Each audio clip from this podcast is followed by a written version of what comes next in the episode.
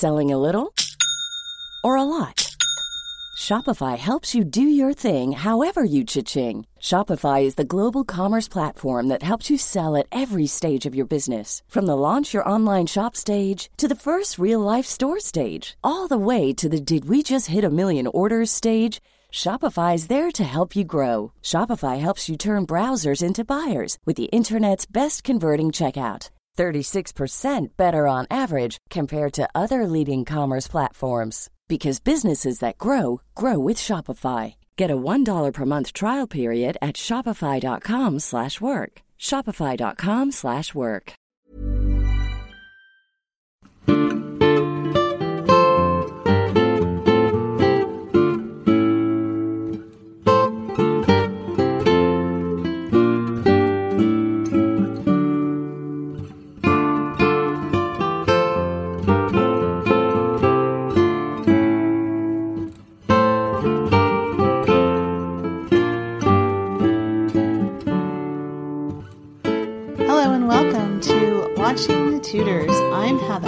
I'm Jonathan. and this is the show where we rewatch or watch, depending on your perspective, the Tudors, and talk about the stories behind the drama, the history behind the drama. So I have another podcast. I'm Heather. I have another podcast, the Renaissance English History Podcast, that I've been doing since 2009. And I thought it would be fun to go back and watch this series and see what was real and what was dramatic license. And I thought it would be a good opportunity for me to learn a little bit about the history that my wife is so into and that I know pretty much nothing about. I'm, I'm learning a lot through this series. Yes, you are. But um, yes, before that, I, I basically know almost nothing about history. I, I like the present and the future.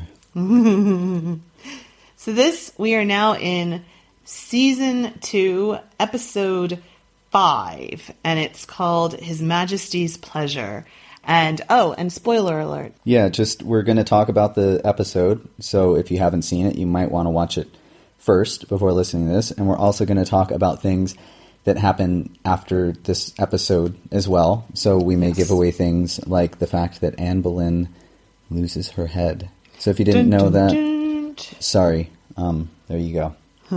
So, yeah. So in this episode some stuff happens. Like Thomas More dies, Anne Boleyn has a miscarriage, Bishop Fisher dies. It's all starting to unravel for poor Anne. It's all fallen apart. It's all falling apart for her.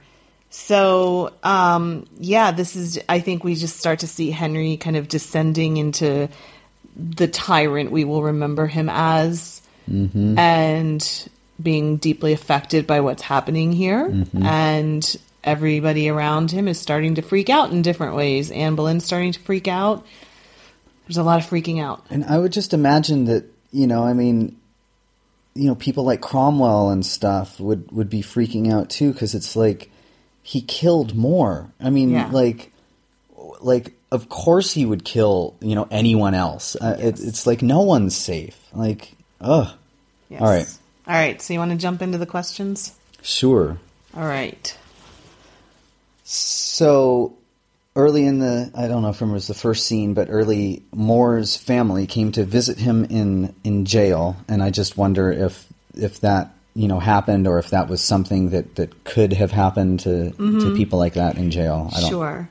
Well, it's a, it's important to remember that the Tower of London was not really a prison per se. We tend to remember it as a prison. It was a secure royal palace. So the White Tower was built right after William the Conqueror conquered, uh, came to England, and this is a, a royal palace that had where the monarchs would spend the night before they were they were crowned, and it was you know a place that was a secure royal palace as opposed to maybe Hampton Court that was kind of more out there and wasn't as secure. So during times of rebellion, the monarchs would go there to to be safe and stuff like that. So it wasn't set up as a jail per se. It was um this, and ta- it was used as a jail and there were torture chambers and everything like that. But there was a person who was like the constable of the tower and that's where people who were high up people would have stayed. Regular criminals who were just in jail for regular stuff, they wouldn't have gone to the tower. They would have gone to like Newgate or some other prison. But if you were a high up prisoner, you would have gone to the tower and you would have stayed at the constable of the tower's pleasure. And you would have been in a cell that was almost rather comfortable in a way, depending on who you were. So, yes, he would have had access to his papers, and at least at first, and he would have had visitors and everything like that. Eventually, they did take his papers, like it shows, and there's a story where he then closed his, his window up completely, boarded up, or like closed the curtains, and they asked him why he had done that, and he said, Well, now that all my papers are gone, I don't have any reason to have my windows open. Um, so, yeah, he, he would have had visitors. Wow. Yeah. All right. And then his family was saying that they were gonna, you know, lose, have everything taken away. Like, did, did they really lose everything? You know, that Yeah. they sort of had. Yeah, well, all of his lands would have been confiscated. All of his titles were originally at the pleasure of the king. So everything that the king had given him, the king could take away. So, yeah, then at that point, it was up to them either to get, for the women to get married again. At, at that point, they had to So they would decide have what they were to going like to do. live for themselves, just figure out a way. Yeah. And so, would I mean, what would that look like? Just them getting married, or would they have other options? I mean, Well, that- it could look like if the king took to start with if the king took pity on the women, which a lot of times the king would, because the king would say, "Well, it was your husband, it wasn't you," so he would give them some small, like some allowance, small amount that something would just keep them fed. yeah. And the other thing you would do is try and get married again quite quickly with with somebody like Thomas More. I could imagine that people would be interested in marrying into that family because he was famous. Mm-hmm. So even though they didn't have a lot of money at that point, So you might marry like someone who might be in court, or like Mm-hmm. like some or like like, you know, like a, a lawyer who admired Thomas Okay. More.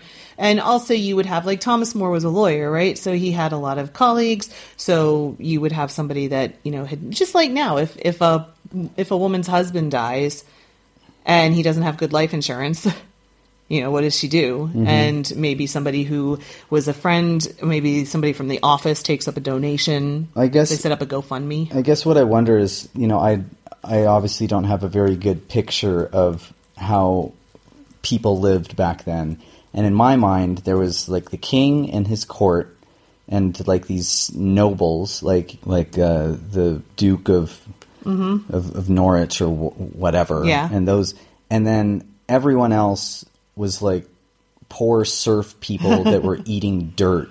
Yeah. and like I guess there was people kind of in the middle, or Yeah. Well, this is actually a period where we actually see a, a rise in the middle class. It's one of the things I think is so interesting about this period is this change from a feudal society to one of um, early modern society. So there was a, a rising middle class. There was a professional class.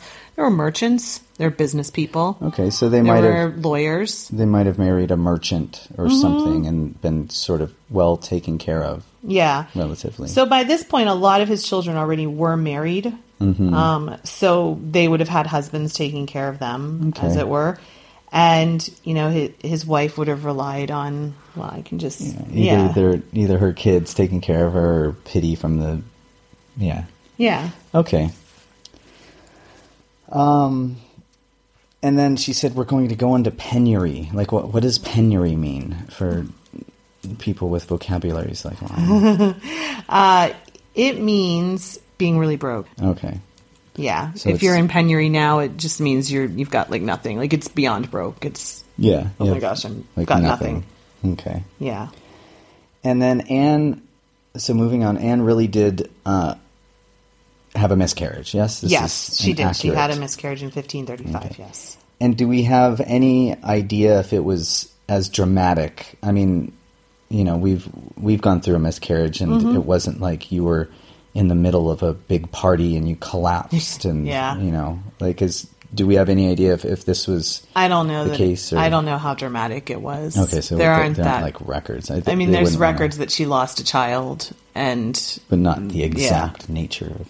yeah. Okay. Hey, just so you know, I just looked it up, and with Alice, she was given an annuity, a smaller annuity, after Thomas More died to live on after he died. So she was given twenty pounds a year. Well, that's nice. Yeah, Twenty pounds a year sounds like you know that that get that gets you a lot. Ah, it I know. yeah. it would, man. I'm You could eat at pret a manger. Yeah. Once. Um, basically. all right. So Bishop Fisher, yes? Yes, Bishop or Fisher. shall we now Cardinal. call him Cardinal Fisher? Mm-hmm. Uh, did he really write a letter? You know, uh, who was it? Cromwell brought in the this letter and said, "Oh, we've intercepted this letter." Do, do we know that he wrote a letter? what would he have written? I mean, it, Yeah. like how would you get a letter like that out of? I guess. Yeah, he was engaged in secret activities to overthrow Henry as early as 1531. He apparently, this is four years before where we are here. Okay. He began communicating with the foreign diplomats. Wow. Um, and suggesting that they invade England and depose Henry. He's always been, you know, I said it when he when he stood up and spoke his mind. He's always been very, you know, out like brave, outspoken. Yeah. So I guess. And in terms of how you would smuggle letters like that, I mean, Mm-hmm. there were a number of different ways. Though one of the ways later on, this is 50 years later, but Mary Queen of Scots was brought down. Uh, when she was in jail, she was communicating by putting letters in a, a barrel of beer. And so, you know, if you had, if he had somebody who was a supporter that he could smuggle a letter out to, and then that person put it in, you know, a food, Food or, or something, like that that was that was going out, you could get letters out that way. All right. It's just I that's that's wild to me. Yeah. And then he was really made a cardinal Yes. in like while he was in jail. Yes, And was, they, I think they thought that Henry wouldn't kill a cardinal. I think I they did see. it kind of as a last ditch attempt to, try, to and save, his him. life. Okay. Yeah, Because cardinals are really big. I, I'm not clear on the hierarchy. yeah, it's like the of next the, higher. Yeah, it's as high as you. Can It's as high like there's without- popes and then there's cardinal or not like popes, but there's the pope and then cardinals. Yeah. And then, all right. And they have the big big hats. Yep, Yeah, big pointy. the big red hats. Yeah. Nice, nice hat. Yeah. Um, Catherine. So now we go. We see Catherine for a minute. Which she was, she was really asked to sign the Yes, oath. she was. Did did she? Did I'm I'm No. guessing she didn't sign it. Well, she said, and her, she made a good logical point. She said that if the marriage was never happened, then she was not Um, a subject yeah, I'm not important. of the king. Yeah. No, she wasn't a su- she was a oh, subject. not of even. I'm not important. I'm I'm not even an English person. Right. There's like I don't owe any kind of I'm loyalty just, I'm to just, Henry. I'm just living abroad. exactly. So yeah, she she made that argument. And And Mary, too. And she got away with it, so she didn't have to sign it. Yeah. Okay. And did Mary? Mary never signed it either, but she did later on. We'll see. She had to write a letter admitting that Of she was a of- bastard. Yeah. Yeah. Nice. Fisher and More. Do we know that they really had contact like They would that? have been able to do like something. someone would have mm-hmm. Said something. They had a number of supporters. You know, there were people. Their jailers, probably their jailers, would have supported them in a way. They were, you know, really. This Reformation wasn't. Not everybody thought they were, you know, bad. A, Mm-hmm. a lot of people supported them, as we see at the end with all the crowds. Yeah. Yeah, Okay. So they weren't just like enemies to everyone. It was more just enemies of the king and, Exactly. and his little cronies. yeah, And then then we see Mary Boleyn coming Yes, in pregnant and marrying a sailor yeah, or a soldier. yeah. So that was all accurate. She Yes. she married who? It's It's uh, William Stafford. William Stafford. Um, and he was just a soldier. Like Yeah, she just, just a, married a common a common man Yeah. Yeah. Because she loved him. because she loved him and he loved her. and they were- and they got pregnant. Uh huh. Do we know if it was like right at the same time? I mean, was she? Do we know? Yeah, it was during this time. Mm. Okay, so something I'd like a little explanation about. Uh huh. I really don't understand like the fact that she needs permission to like to marry Yes. to to, to, to be married. I, I, can you explain that? Well, because so to start with, there, if you ha- were in any way royal, you your marriage could be a negotiating tactic for the king. So that's one thing. oh, okay. So so the I same way, and especially since he didn't have children, that he could marry. You know, he only had Yeah, so it two, wasn't like so he had five children to marry off to people. Two at this point, yeah. So he could have used that as some kind of a negotiating Uh-huh. ploy. Also, anybody that you marry is then going to become royal as well. And you even see it now. I mean, you saw it with like Kate Middleton and the way everybody was kind of it, how long it took, what a big deal it was for him to have married like a commoner, Mm-hmm. as it were, and she was you know not really a commoner. Yeah. Um, and so to actually marry a soldier in like France, a straight up yeah commoner. yeah, and um, and that was you needed royal permission, and also if I your children see, were going to have any kind of claim to the throne, so that's something that else could have that's something else that could have come out of this, depending on who died, who lived. It's possible that I mean Henry the Seventh, Henry VIII's father, his claim to the throne comes from Catherine of Valois marrying her her squire Owen Tudor for love in a secret marriage after her husband Henry the Fifth had died. She got married for love to a squire Owen Tudor, who was this Welsh guy who was the keeper of her wardrobe, and out of that is the one arm of the Tudors. So you never know who's going to die, who's going to live, what's going to happen in 50 or 60 years. Is possible that somebody if- could trace something and say, well, you know what, actually, I have a claim to the throne? And if they uh, like, if Mary were to have a son, and they're like, well, she, yeah, I mean, I can, I can see how that would be. and yeah, and maybe not even like who knows who what who that son might marry then, Mm-hmm. and then if that son marries Princess Elizabeth or something, you know, Mm-hmm. then you've got their children. And so if you were Or, or if that son marries Mary, Catherine's daughter, then he could claim, like, right, that- exactly, yeah. it's all starting. it is. Yeah. So, um, so it was a really big deal, and It's Mary. just like a complicated mess, but it's so intriguing. It is. And, it, you know, this is a period where there's primogeniture, but there's also still the idea that you can become king by God's victor, by victory on the battlefield, which was how Henry Tudor ultimately then claimed it by killing Richard III. So if you have somebody who is able to have an uprising and has any kind of a tenuous claim at all because of marriage or anything like that, then you you can have a future king on your hands. And then wh- during the show, you know, we talk a little bit during the show, like not too much, so we don't sort of wear out our ideas. But I, you mentioned something about Mary possibly having children Yeah. with the king, like Yeah. So there was there's Rumor. rumors because is that either one or both of her children were fathered by the king.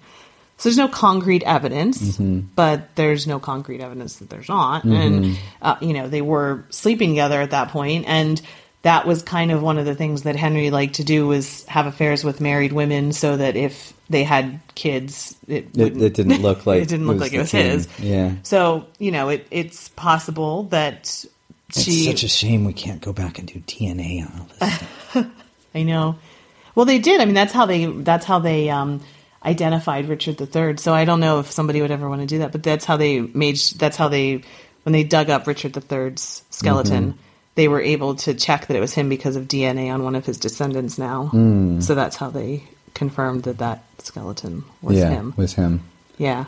So they they probably. I mean, if they had something of hers, if they Yeah. had her. But they would need the kids. I mean, Yeah. to see if they were. Oh yeah, the him. the chil- the descendants of the children. Anyways, interesting speculation. So yeah, it's it's possible. What is your opinion, or do we know, or anything, how More and Cromwell felt about each other? Yeah, this is interesting because in the Wolf Hall books, which I've talked about before because I do love them so much, um, it it looks Cromwell is really disdainful of More, and I think that that would suit his character because of like what we talked about last time. That it's almost like More's just asking for this. It's almost like More's just like, please make me a martyr.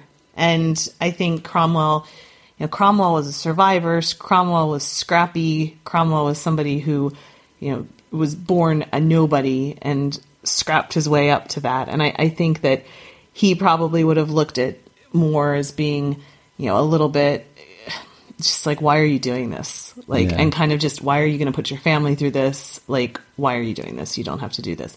He probably would have felt sorry for him. And he probably would have thought he was misguided. Mm-hmm. But at the same time, Thomas More was Thomas More, you know, and he was a celebrity, and everybody, he was a famous humanist, and mm-hmm. everybody admired him for his earlier work. And so I, I'm sure that he probably would have had very mixed emotions. He probably would have felt really bad that it was happening, and and at the same time just thought he's such a silly person. Like, And what about the other way? More I think More would Cromwell? have really looked down on Cromwell just thought he was like a selling out. yeah, yeah. Like, yeah, like you're you're gonna go to hell just because you have no beliefs at all. Just because you're such a jerk, like Exactly. cold-hearted. Yeah. Yeah. All right. Um, then we see a little scene with More's daughter in court, mm-hmm. and she talked to Chapuis or what's his name. Yeah, Chapuis. Would she have been allowed, like in court? I mean, it wouldn't be like, oh, you're an enemy to us. Yeah, I think she would have been able to go to court like that. Yeah. Okay. And I think they that her family did try to petition the king as much as possible. So I'm not sure that they actually had an, a scene like that where she showed up at a pageant, but she would have been able to. You know, the king, it, royal people, it, they were very accessible, like much more so than we imagine now. Uh Um, they would walk through. You know, the king had a had a deal every Easter. He would wash feet, and the queen would give out alms. And you know, people were really. It was really important because so much of your right to rule was, in some ways, dry. You had to have the people's support to keep ruling. You know, the uh-huh. people could overturn you really easily. So it was really Yeah. important to be out there with your people.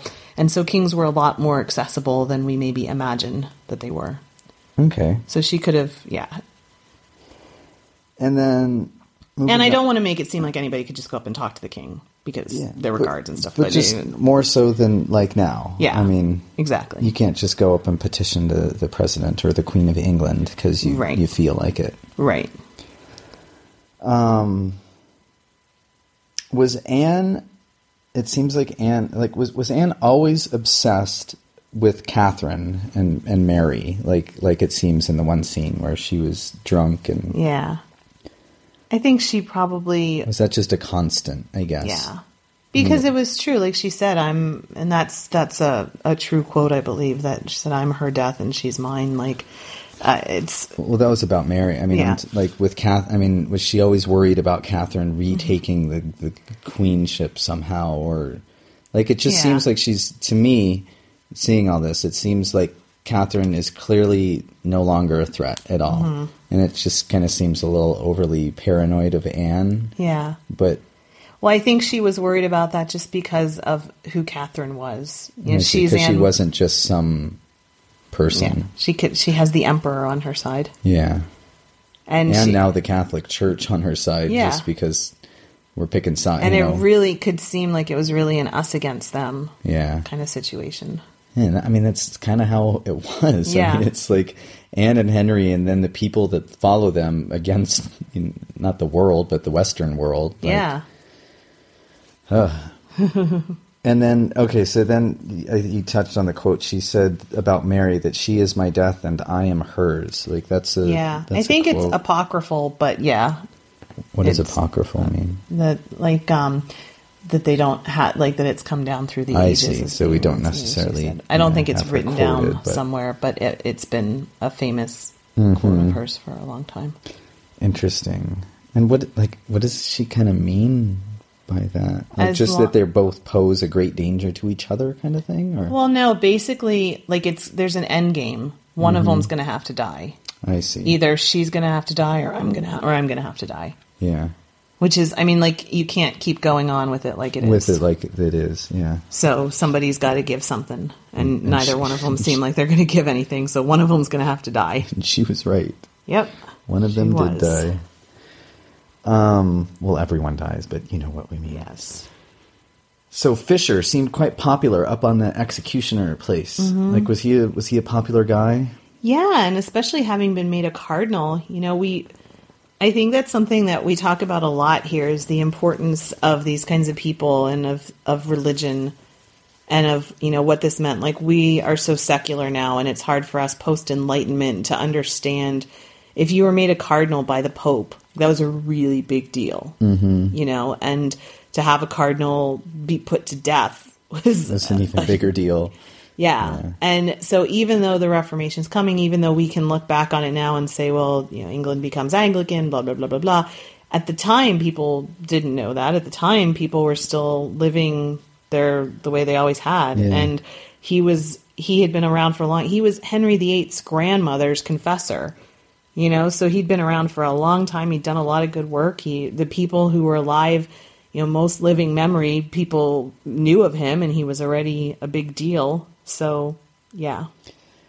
And then, did people like Fisher and More really get a chance to speak up Yes. up there? So he would have gotten he he would have gotten that chance to address the the crowd. Yep, you were given a chance to do that. And for most people, it would have been quite scripted. Like Anne Boleyn, she talks about how good the king was to her. And it's like, no, he is really not. But, you know, you, you also had to think about your family. So in some, it was Yeah. a bit of theater. Yeah. It was, it was really quite a theatrical thing. You had to try, some people would kind of say coded things to try and get Mm-hmm. a, across what their point was. Um, so you, it wasn't just the free for all, like the king's evil kind of thing. And you had to think about what How was going to happen to your family. and- I see. And you could, you know, you could redeem your family, as it were. If you made a good speech, Mm-hmm. then you could think that the king was going to take mercy on your family I see. and give them more money and Yeah. stuff like that. And then then we have a, a weird little interlude where they show Michelangelo painting. Like was that was he around this time? So he was painting the Sistine Chapel. It said between 1508 and 1512. So this is about 20 something, 25, almost 30 years off. all right. But I think they wanted to show that there was stuff going on there. I Just don't know. You know, something interesting. Fun, fun fun person to throw in. something really interesting, and I don't know if they were thinking this when they did it.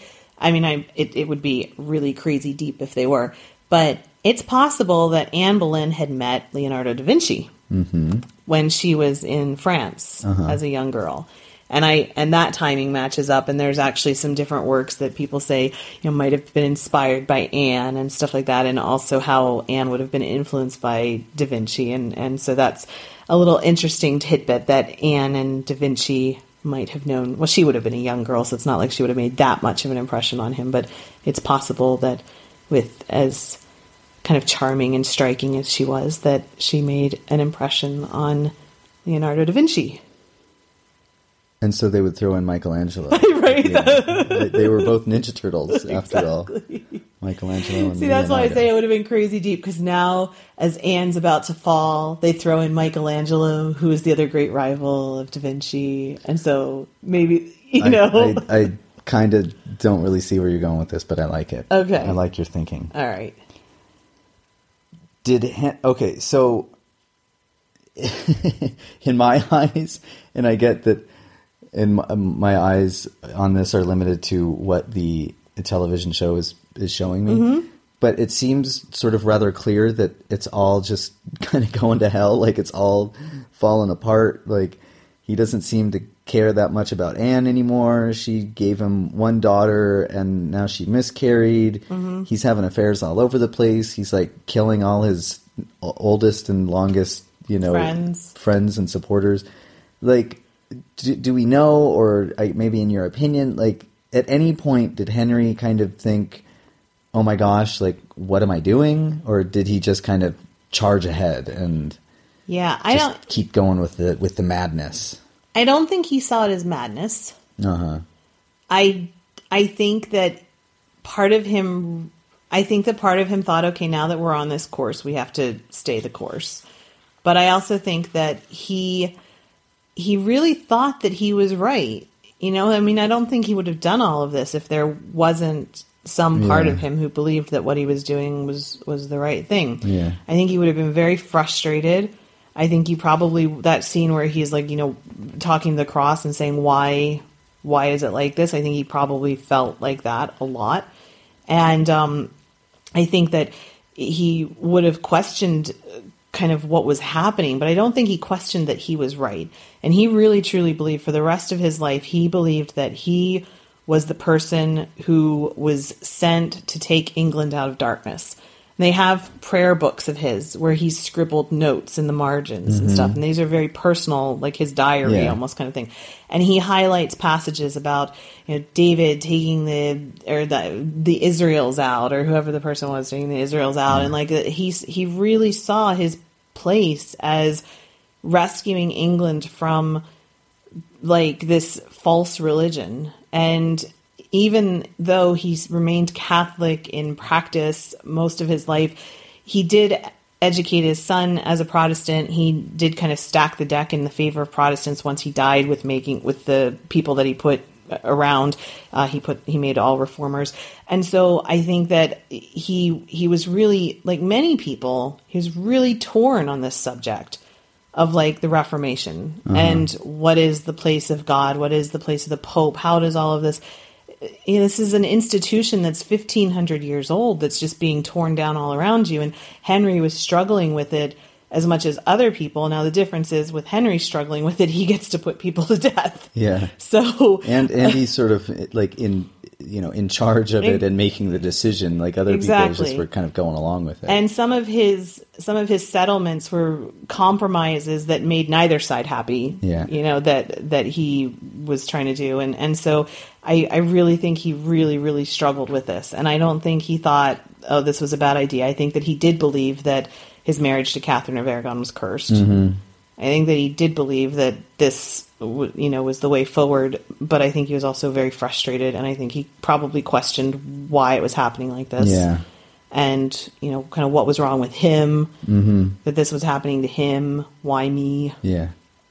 All right, and just I were you were you trying to refer? I, wasn't it Moses who led There the, you go. the Israelites out of Egypt? david was the king Yeah, Yeah. and he parted the Red Sea, and yeah okay, yeah moses yeah. I guess I guess I'm a little better in some In history than you. Yep. All right.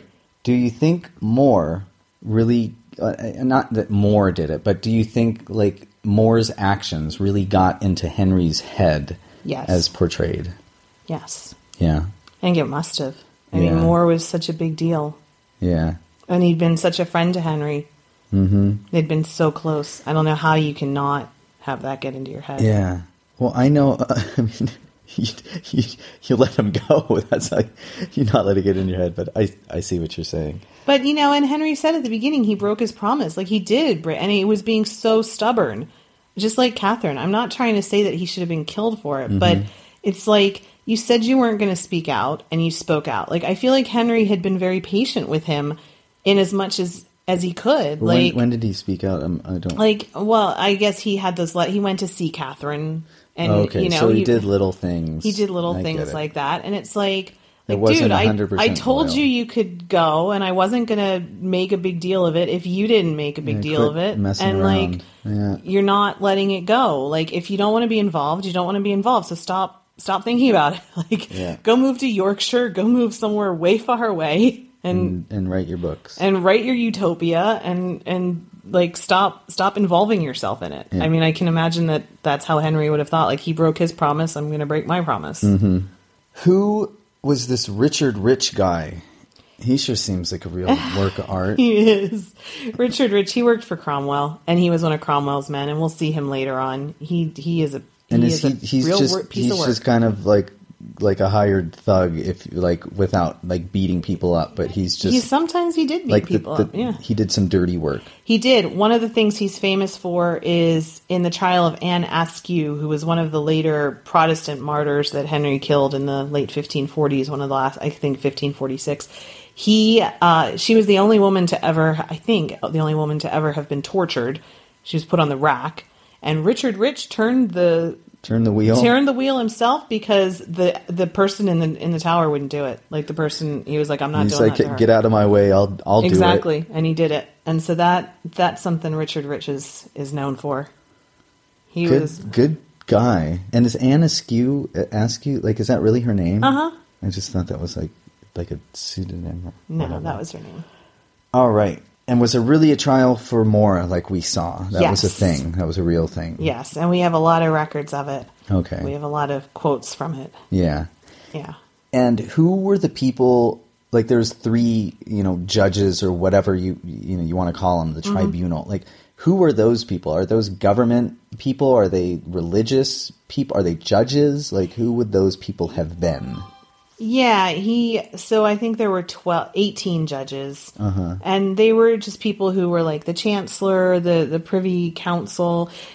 Being accused with an act of attainder was different than a regular trial. You you didn't have the same kind of rights if you were attainted as you had otherwise. So you didn't have to have a trial in front of your peers, for example. You could have a trial in front of Henry's men. What's a tainted? That's what they said when you were um, when they felt that there was enough evidence of you of your treason to just put you to I death see. almost immediately. They would put an act of attainder against you, which stripped you of your possessions immediately, put you in jail, and gave you a trial, which was not considered a fair trial, but it was not designed to be a fair trial. Yeah, and it's it's it's like we know you're guilty, but instead of just taking you straight to the execution, we'll we'll do this little trial thing to, exactly to sort of talk about it and get all the information out there or something. All right. So he was, I mean, he was in trouble when he walked in. So Yes. he wasn't gonna like get out of things. no. All right, and just I'm just amazed. Like these people are ruthless. I mean, this is what 500 years ago, like not even Yeah. 500 years ago, and like they're gonna ch- like drag him and then hang him t- till he was half dead. Mm-hmm. And then cut him down and take his bowels out and burn his them in front bits. of him. Chop off his privy bits, chop off his head, chop, cut him into four pieces. Yep. And any, That was- any, any other good good points I missed of the? No, process? that was that was the standard death for traitors for treason. That was the the standard thing. Don't commit treason. right? I mean, and that's the other thing. Like More was a lawyer. More knew all of this. Yeah. Like this, none of this is a surprise to him. He he could try cases. He knew he knew the outcome of this, and he knew what was possible for him to have happened. Like they don't show that in the show so much, but he Yeah. was a lawyer. He he had done this kind of thing. Yeah. So yeah, that was the standard punishment for treason. I mean, don't to- commit treason. To me, I, I, I know I said I was going to talk about this because this isn't us philosophizing, but I just to me it seems like kind of apparent that he's just like it's it's just all like to be a martyr. It seems Mm-hmm. like like it's not even like he's standing. I, I don't know. I, I just like you say, Henry, all of this and for what? Like him, all of this and for what? Yeah, I, I, I, that's what I don't get. I mean, like his family's there, and he's saying, you know, ho- hopefully I see you in heaven. But like they signed the paper, so if he actually believes that you're damning yourself by signing this agreement, They've damned then they've damned themselves. So he has no chance of seeing them in heaven. Like him and Fisher is going to be the only two people in England who are going to be in heaven, and Mm-hmm. Right. Like he doesn't. I don't know. It's just, it's just, yeah. For what? I, I don't. Yep. Oh well, I mean, it is what it is. It would have been nice to, I guess, have had him around a little longer to write more humanist books. Yeah. Well, I think he he knew what he was doing. I I believe. I you know, he maybe I it's I think part of him thought he could argue his way out because he was a lawyer that he was going to be able to do. And in the trial it was a surprise when Richard Rich came. And I was going to say, like, if it wasn't for that, I mean, he could have, like, Mm-hmm. kind of had this moral high ground of I've never said anything about it. Like, I haven't denied anything. I, I just haven't talked about it. Yeah. So, damn you, Richard Rich. exactly. Um yeah. And then it's just interesting perspective, you know, chopping someone's heads off, chopping someone's head off is not necessarily a nice thing to do. But when the alternative is all that other stuff, Uh-huh. it was it was quite sweet and Yeah. and caring Yeah. of of Henry to simply chop off his head. And like he brought a special swordsman from France to chop off Anne's head who was an expert. That was good. Yeah. So he wasn't gonna mess up. Exactly. So he he he killed you in the in the sweetest Possible way, way. he, he could think of. Yes.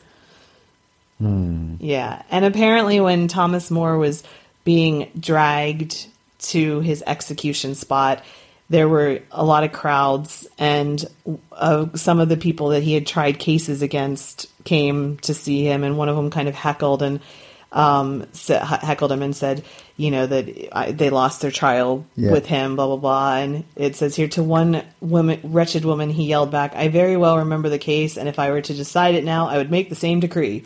So there he is on his being taken to. He sure is. All the these are real characters. These guys. I mean, personalities. I guess is what I mean. They're Yeah. just something else. Yeah. And just to me, like this is just like the nail on the crazy mind and place that Henry is in. It's Mm-hmm. like I feel like he has officially lost the forest through the trees, like killing more, and you know, and like like you alluded to, just for what? Like I, he doesn't seem that into Anne anymore. It doesn't seem like he's going to get a son from her. Like, and he's just done all this like for for what? I mean, I guess because his beliefs, but it just to me, it's easier to look back, you know, and Mm-hmm. Yeah. say for what. But man, like for what? Like, Yeah. ugh. Well, you know, there are also a number of people who are Anglicans who look at him and say, well, he founded the Anglican Church and he took us from papacy and Mm-hmm. Yeah. all that kind of stuff. And so so for that, Reformation, I mean, the Reformation in England was not nearly as horrible and as bloody as it was in Europe, where you have the Thirty Years' War and you have the Saint because the king just kind of swept in. It wasn't like this uh, uprising of right. people. And so the king killed some of his advisors, and like not to make light of that, but you know, in the 15, 1572 in France, a Protestant tri- prince or Protestant uh, prince tried to marry a Catholic princess. I think it was, it was one or the other. One was Protestant, the other one's anyway.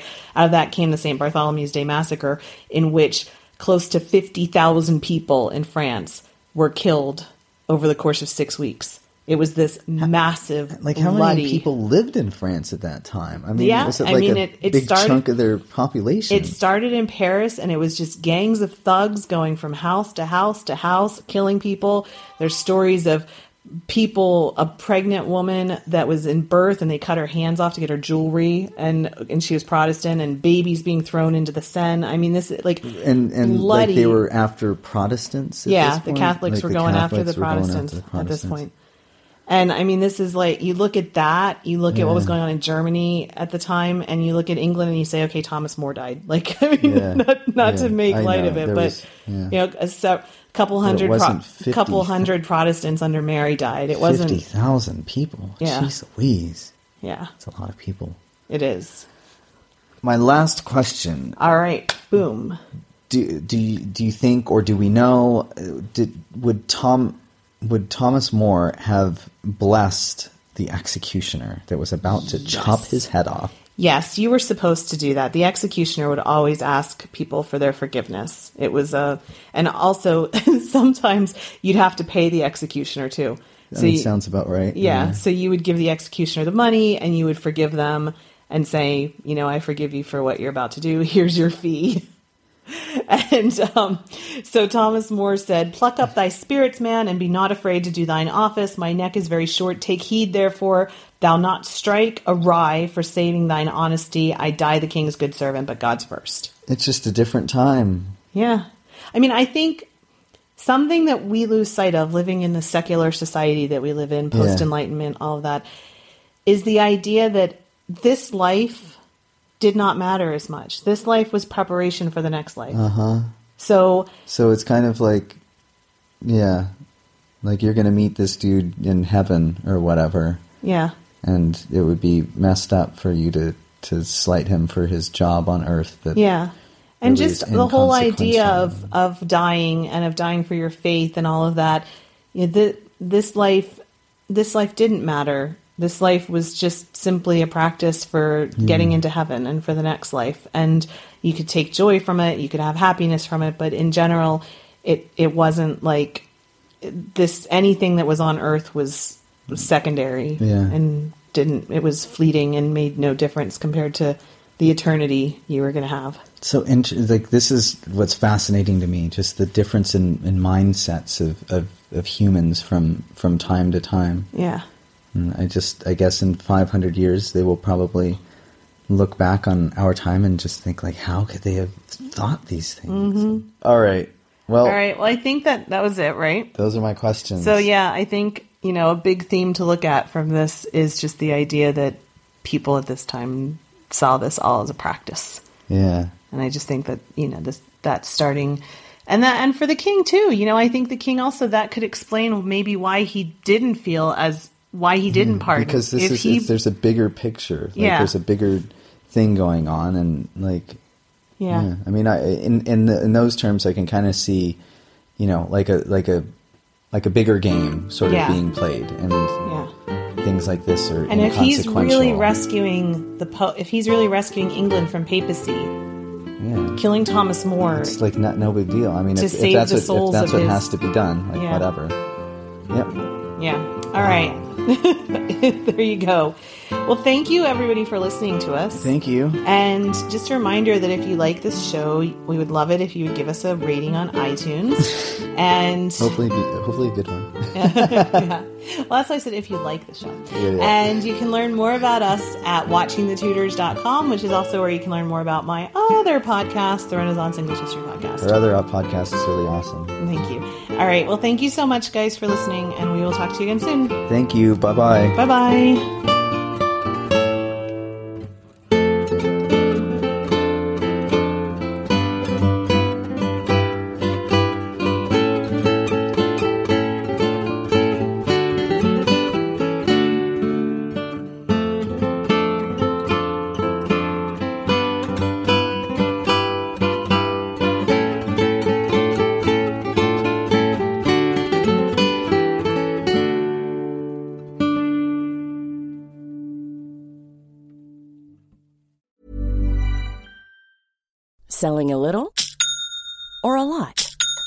Shopify helps you do your thing however you cha-ching. Shopify is the global commerce platform that helps you sell at every stage of your business. From the launch your online shop stage to the first real life store stage, all the way to the did we just hit a million orders stage.